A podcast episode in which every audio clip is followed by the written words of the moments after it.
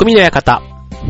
川崎匠です。チュアヘオ .com の協力でオンエアしております。はい、えっ、と、桜もね、えー、まあ、先週まで、この間までね、満開でしたけども、はい、えっ、と、僕ね、先週、ちょっと仕事の関係で海外に行ってまして、そうで、えっ、と、3泊4日、ね、4日間だったんですけども、なんと、あの、海外から、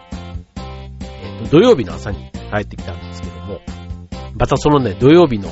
朝帰ってきて、えー成田空港に着いて、家に8時半ぐらいに帰ってきて、そこからね、旅行の予定が実は入っていまして、で、そこからは風呂に入って、えースーツケースの荷物をね、こう今度、えっ、と、海外から今度国内用のちっちゃいスーツケースに荷物を詰め替えて、で、そして、えー8時半に家帰ってきて風呂に入って荷物の準備をして、また今度11時半の新幹線で金沢に向かうっていうね、まあそんなね、なんかすごいこんなパターンないなっていうような、なんかそんな、えー、一週間を過ごしていたんですけども、はい。で、まあなんか気が張ってたんでしょうね。そう。やっぱりこの海外と日本のね、その旅行というか、それがね、ダブルで重なっているやつは、まあそれぞれね、ちょっと大事な、あのやつだったので、まあなんかそれでね、その前に感染性胃腸炎というのをね、よりによってその直前までかかってたりして、そう、だから、それで、まあ、ね、海外とその、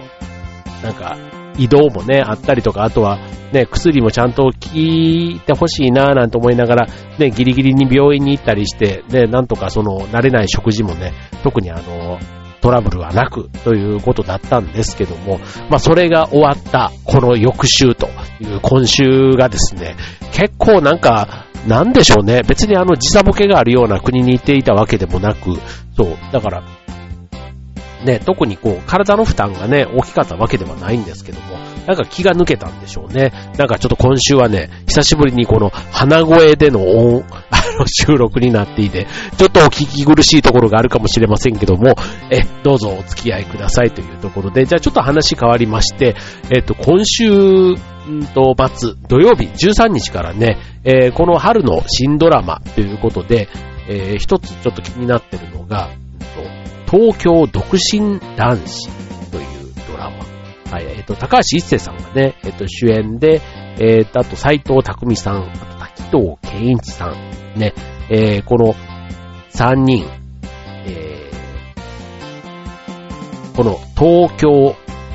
独身男子。で、テーマは AK 男子っていうテーマなんですね。この AK、ね、えーあえて結婚しない男子、AK 男子っていうね、それをこの3人が演じるということで、えっ、と、まあ、今でもね、えー50歳まで一度も結婚したことがない男性が4人に1人いると言われる時代と。で、えーその昔で言えば、例えば独身でね、それぐらいまで言うと独身貴族って言われたり、あとは、ね、そういういい言われ方もする時もあれば、逆にね、えー結婚できないね、男なんていうふうに言われたりする時代もあったり、で、このいい年になって独身っていうところはね、なんかこういろんな見られ方をするという中で、その、あえて結婚しない男子っていう切り口で言うと、そう、僕の周りにもね、実際いるんですね、そう。で、そういう意味で、例えばね、30代後半、40代ぐらいね、えー世間で言えば、まあ子育てとかね、そういったところで、結構あの、お金もないとか、あお金もないって言ったら。えっ、と、まああとは家を買ったりとかね、でえー子育てでも、まあその、幼稚園、小学校、ね、中学、高校と、まあいろんなね、お金がかかるステージに入っていくわけじゃないですか。ね、そうすると、こう貯金だとかね、いろいろこう節約とかね、結構自由に、その独身の時にね、使えてたものができなくなってとか、まあ結構こう切実にね、こうお金がやっぱり現実的な課題として大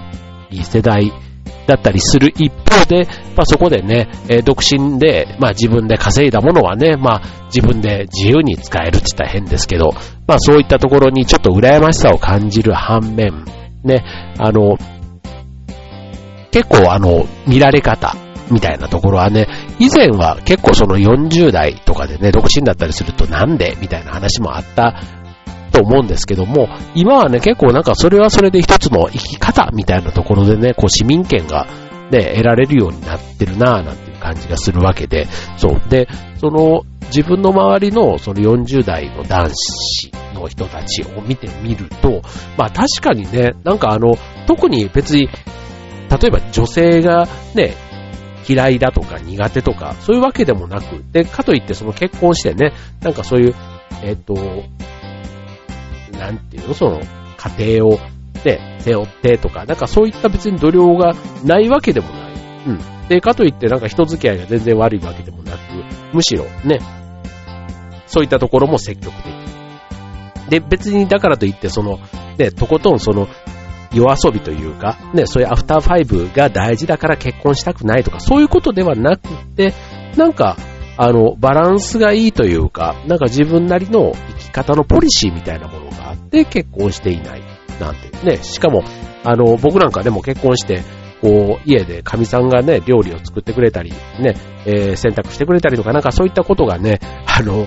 いい意味での二人三脚に慣れてしまってたりすると、これが一人ででね、急にあの単身赴任とかで一人暮らしをせいって言われた時に、やっぱり困るのは僕は料理かなと思うんですね。そう、洗濯とかはなんとなくね、今洗濯機とかね、ああいったものとか、ね、ワイシャツもクリーニング屋さんとかも使えば、まああとは特に食事もね、まあ外食でっていうのももちろんあるんですけども、やっぱりこう、まあお金の部分っていうよりはやっぱり栄養の偏りだとかね、なんかそういったところで言うとやっぱり自炊って結構大事かなと思うんですけど、ほんとね、自炊がね、あの僕あんまり好きじゃないんですね。そう。やっぱ自分で作ったものを自分で食べるっていうところにあんまりね、魅力を感じないというか、で、そう、っていうことがありまして、で、えっ、と、ただこのね、AK 男子と言われる人たちは、料理の腕前もなかなか素晴らしいということもあって、まあそういう意味ではね、結構女性的にね、そういう自分のことを自分でやれる男性って逆にモテる要素でもあったりする。ただその男性の方はあえて結婚しないポリシーを持っている。なんかそんなところがね、結構あの、ね、こう、需要と供給がうまく噛み合わないっていうのかな。なんかそういう時代に今入ってるんじゃないかなって思います。はい。で、えっ、ー、と、僕はそんな中で、ね、その AK 男子の中で、唯一、ね、僕が今ちょっとだから苦手というか、あんまりこう、手をつけたことがないジャンルっていうことで、料理の部分なんですけども、はい、えー、ということで今日のテーマ、おすすめしたい男料理テーマにしてお送りしたいと思います。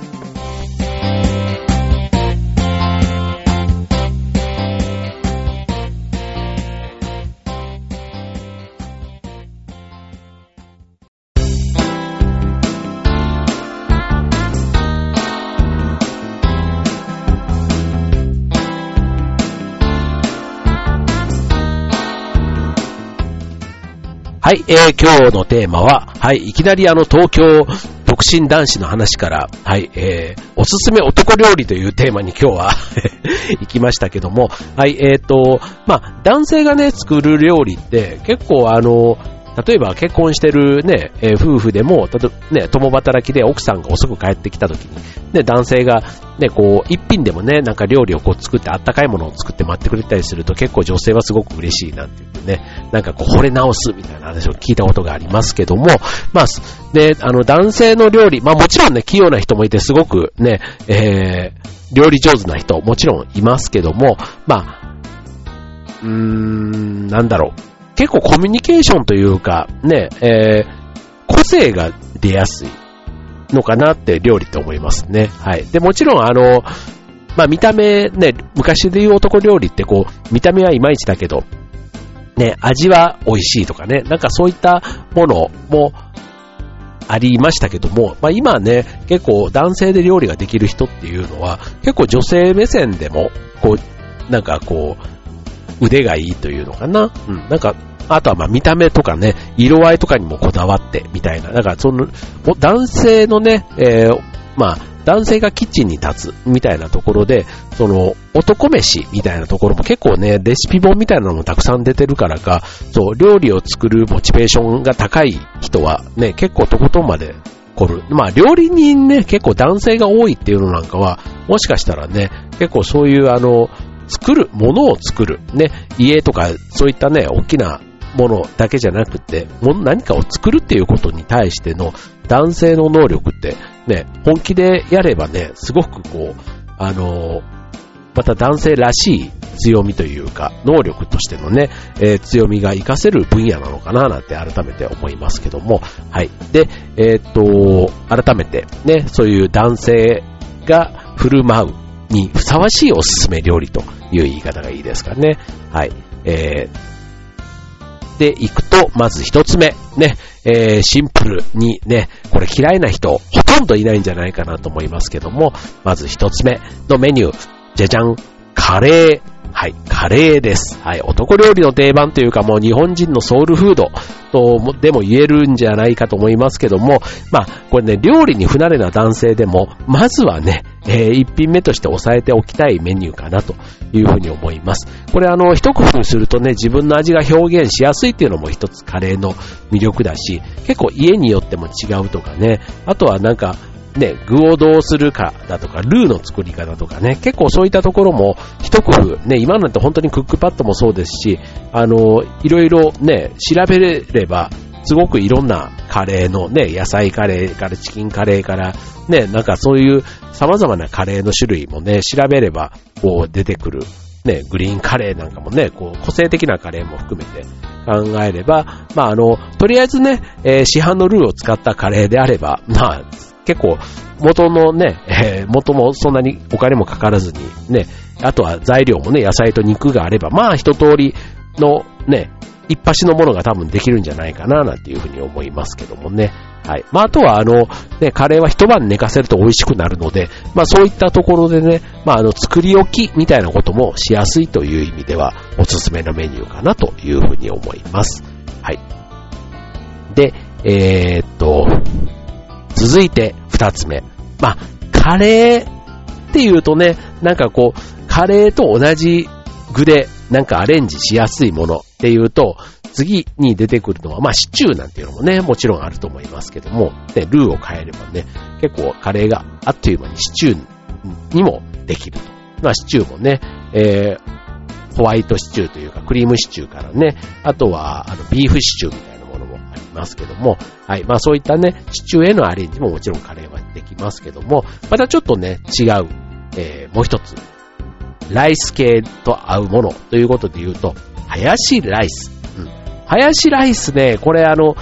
き嫌いが結構あの分かれるかなと思うんですけども、なんかカレーよりはちょっとおしゃれな感じというか、ね、あの、まあ、好き嫌いはあるとはいえ、こう出された時になんかハヤシライスって言われると、おーってちょっとなんか一手間入ってるみたいな感じがしません？うん。まあカレーは、あの、まあ、えっ、ー、と、あと使う肉、肉、肉の種類？種類。で、肉の種類は、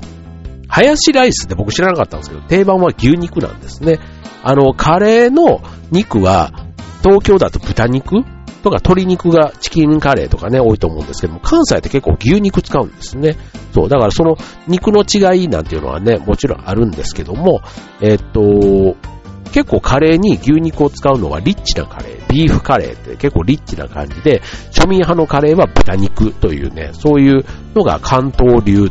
のようなんですけども、はい。で、えっ、ー、と、まあ、ハヤシライスっていうのは、まあ、牛肉が結構定番ということと、あとはその、ハヤシライスのベースはデミグラスソースということで、あの、洋食っぽいね、あの、やっぱりソースのイメージが強いから、なんかカレーよりもね、ちょっとあの、おしゃれ感、おしゃれ感というか、ね、洋風な感じが、ね、より磯出やすいかなっていうふうに思いますね。はい。ただこれね、材料とかはそんなにね、あの、カレーと基本的に変わらないので、はい。作り方というか、ね、えー、手順はそんなに変わらないって意味では、えー、手をつけやすいメニューなのかなっていうふうに思いますね。はい。続いて、はい。えー、パスタ。うん、パスタ。いいですね。これパスタはね、あの、僕ね、パスタ本をね、男のパスタみたいな本をね、前に買ったことがあるんですけども、これね、ほんと別にあの、ね、絡めるもの次第というか、まあ、パスタもね、麺の種類はたくさんありますけども、まあ、いわゆるスタンダードなオーソドックスなやつで、味付けのね、えー、明太なんちゃらパスタだとかね、野菜を入れたやつだとか、ね、あの、海、海鮮類、ね、えー、ボンゴレみたいなものをね、作ってみたりとかっていうことで、いろんなね、パスタもアレンジというかバージョンがあるし、あとは女性がね、えー、女性受けがいいメニューと、ね、いうことと、あと腹持ちがいいっていう意味では、あのー、かなり無難というか、おかずにもなるし、ね、えー、腹持ちも良いという意味で、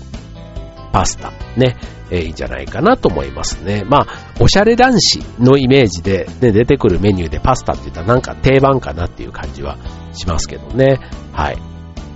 まあ、あとは短時間で作れるというところも、えー、いいところかなと思います。はい。まあ、種類もね、ペペロンチーノとかトマトソースとか、ね、いろんな、ね、えー、アレンジありますし、あとはね、えー、パスタに絡めるやつだけをレトルトでね、売ってたりもするので、まあ、それはそれでね、麺を茹でるだけっていうことも一つ料理というふうに考えれば、まあまあまあ、あの、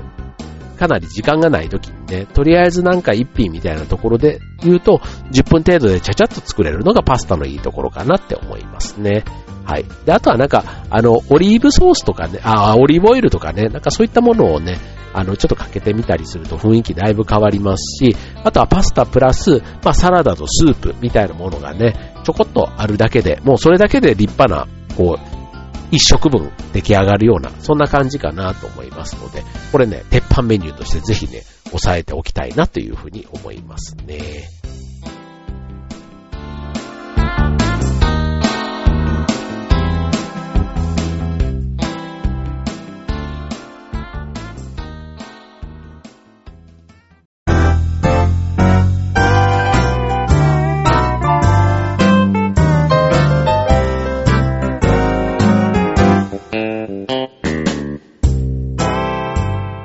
はい、えー、今日のテーマはおすすめ男料理ということでお送りしております。はい、続いて4品目、4品目。ね、なんかカレー、ハヤシライス、えー、と来て、で、続いてパスタとくれば、ね、続いていくのは、中華のジャンルということで、えー、続いてのメニューは、チャーハン。うん。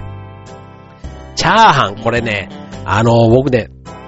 確かに簡単にね、手早くちゃちゃっと作れるので、まあなんか無難な料理のイメージは確かにあるんですけども、ただね、家で作るチャーハンってなかなか難しくないですか？あの、簡単そうに見えて結構ペチャッとね、なってしまう印象が、あの、中華料理屋のようにね、こう火力のせいだと思うんですけども、なかなかパラパラっと仕上がらないというのがチャーハンの難しいところかと思います。はい。まあ、とりあえずね、あの、腹に入ればっていうとこで言えば、ね、最低限の味付けさえ間違えなければ、まあ確かにね、あとはその、まあもともとね、炊き上がった米をベースに作ることを考えると、そんなに不合格なものにはならないかもしれませんが、ただ誰かに振る舞うって考えると、できるだけね、こうパラパラっとね、美味しいチャーハンにしてみたいというところかなと思います。で、まあ、あの、いろんなね、味付けのアレンジはまあさておき、パラパラのね、仕上がりになるような工夫というのは、ちょっとこれね、やってみる価値はあるんじゃないかなと思いますね。はい。まあ、ちなみに、チャーハンをパラッと仕上げるには、強めの火力がポイントになるということなんですね。だから、あの、IH とかで火力が弱い場合には、まあ、あんまりね、このチャーハンを選ばない方が良いというとこですね。はい。あとはあの、パラパラチャーハンを失敗せずに作るためには、炒める前にご飯と卵を絡めておくことがポイントになるということで、で、そうすることで米粒が事前に卵のね、えー、卵液にコーティングされてパラパラのチャーハンができやすいということなんですね。はい。まあちょっとね、まず今のヒント、ね、一つだけでもね、しっかり覚えてもらえると、美味しいチャーハン、ね、あの、えってこれ本当に家で作ったのって思うようなチャーハンが出来上がるということですね。はい。で、えー、続いて、ね、えー、男料理といえば、ね、魚よりは肉でしょう。はい、ということで、男料理のね、えー、次、肉料理、すごい結構バクッときましたけども、あの、肉って言えばね、なんかまあステーキっていうのが、まあステーキ、焼肉？まあそういったものがね、定番になるかと思うんですけども、まああの、ステーキ、ね、例えば肉料理の代表のイメージですし、まあ外でもね、今はいきなりステーキとか、ああいったね、比較的リーズナブルにね、美味しいステーキが食べれる店もありますけども、まあ家でね、焼くんであれば、まあ素材とね、焼き加減がやっぱり肉自体は命になってくるということですね。はい。で、あとはその味付けにね、えー、塩だ、胡椒だ、みたいなところもね、まあ調味料にちょっと一工夫してみると、ね、こだわりを見せると、まあ、ステーキのね、えー、仕上がりがだいぶ変わってくる。まあ、焼き加減もね、もちろん、あの、すごく大事なんですけども、はい。まあ、あの、あとはね、下ごしらえとして、えー、筋を切る。ね、柔らかく、ね、美味しく、なるべくあの、あの、なんていうの、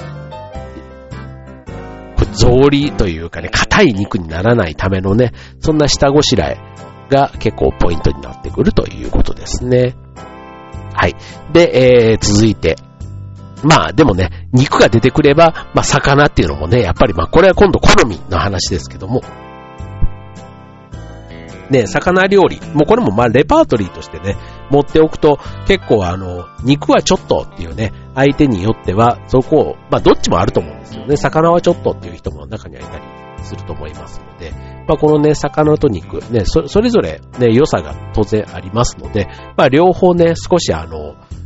できるようになってるといいと。まあ、さらにね、まあこれも欲を言い始めると、ね、釣り好きの男子っているじゃないですか。だから釣り男子が自分で釣ってきた魚をね、それをさばけるってなると、三枚におろしたりとか、ね、刺身にできるとかってなると、もうそれだけでもだいぶね、あの、尊敬の目で見られちゃうこと間違いなしみたいなね。はい。まあ、結構ね、女性でも、魚自体をこう、さばけるって、なかなか意外といないというか、ね、確かにあの、難しいですよね、魚をさばくって。うん。で、あとはその、生臭いというかね、ああいったあの匂いの話もあったりするので、意外とあの家でね、最近だと料理でね、魚を最初からね、内臓も出してみたいなところからね、やれる人って少なくなってきてるじゃないかななんて思いますけども、もしね、そんなことができるんであれば、ね、そんな腕前を披露してみるっていうのもね、なんか男料理にプラスアルファ、ね、なんかこう、あの話のネタみたいなところをね、味付けの一つとしてね、振る舞ってみるとね、えー、出された人たちは非常に喜ぶんじゃ、喜んでくれるんじゃないかななんて思いますけどね。はい。というところです。はい。で、えー、っと、あと、うんと、男性の好きな定食メニュー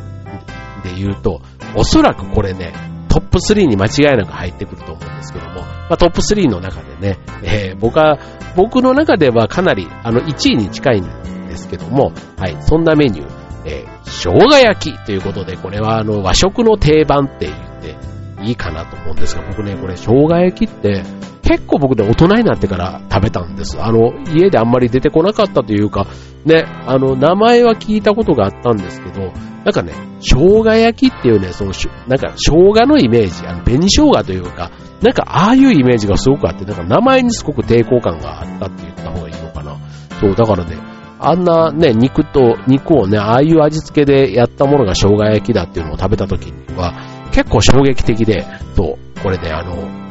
こんなうまいものが世の中にあったのかって思うぐらい結構生姜焼きに一時期異様にハマった時期が大学生の頃なんですけどね、ありましたけども、はい。で、これ、生姜焼きね、結構万人受けするかなと思うんで、例えばお弁当とかでね、こうなんか、こう、差し入れじゃないですけど、みんなの分をまとめて買ってくるときとかに、唐揚げよりはもしかしたら生姜焼きの方が男女とも、ね、あの、受け入れられるのかな、なんていうふうに思いますけどね。はい。まあ、生姜焼き、ね、これもあの、いろいろね、美味しい生姜焼き屋さんの定食屋とかね、なんか、こう、ありますけども、そう、これそれぞれね、やっぱりね、柔らかさとかね、肉のその下ごしらえのやり方みたいなところが店によって違ったりするので、僕はね、生姜焼きの好きな定食屋さんっていうのが結構固定であったりしますけども、はい。まあ、そういうのが、まあ、男のメニューとして、まあ、だからシンプルなやつですよね、結局ね。はい。というところが、えー、おすすめの男料理というところになります。はい。えっ、ー、と、まあ、料理をね、作るときに気をつけたいポイントみたいなところで、結構男性と女性とかね、あとはその、好みがどうしてもね、自分で作ると、あの、出てしまうものです。あの隠し味とかっていうのもね、自分なりの我流でやると、ね、結構あの万人にはなかなかね、自分の好みではあるんだけども、みたいなところ、相手にね、どうし、なんかこう、ちょっと受け入れられないみたいなね、なんかそういったところも、あの、まあ失敗の原因になりますので、はい。まあ、とにかくね、まずはあの、食べる相手の好みみたいなところをイメージしながらね、まずメニュー選びと、あとは味付けの工夫してみるといいんじゃないかななんて思いますね。特にあの、塩、ね、味が薄い分には、後で濃くすればね、醤油とか塩とか使って濃くができますけども、最初に濃く作ってしまうと、後で薄くすることはなかなかできないので、はい。まあそういう意味では、あの、気をつけるべきとこかなと思います。はい。あとはまあ辛すぎるとかね、辛いのもなかなかね、あの、味をね、そのまろやかにというか、マイルドにするのは難しいので、はい。まあ、あの、結構、まあ、無難かって言われるとその辛すぎみたいなところは、ね、ちょっと提供する側は気をつけた方がいいでしょうし、あとは量、ね、あの、なんか、量が結構多い。まあ、少ない分には少なくて後から出すのはいいんですけど、一人分のノルマがね、結構丼で大きいものとかになっちゃったりすると、まあ、残すのも悪いしっていうところで、まあ、なかなかね、あの、一皿というか、ね、えー、一つクリアするのが結構大変になってしまうので、その辺のね、まあこれも性別にもよるかもしれない。男性同士だったら意外と大丈夫だと思うんですけども、男性が女性に振る舞うときにはそういう量の工夫っていうのもちょっと気をつけるとこかなと思いますね。あとはその、一つあたりの大きさとかね、うん、なんかその一口サイズがいいとか、メニューによってはあると思うんですよね。はい。で、あとはその、餃子みたいなね、ニンニク系があるかどうか。ね、そんなところもね、ちょっと使う。あの、確かに入ると美味しいからついつい、あの、男料理という意味では入れたくなるとこですけども、まあその辺もね、相手に合わせて、ね、入れる調味料、ね、ちょっと工夫してみる必要はあるんじゃないかというところです。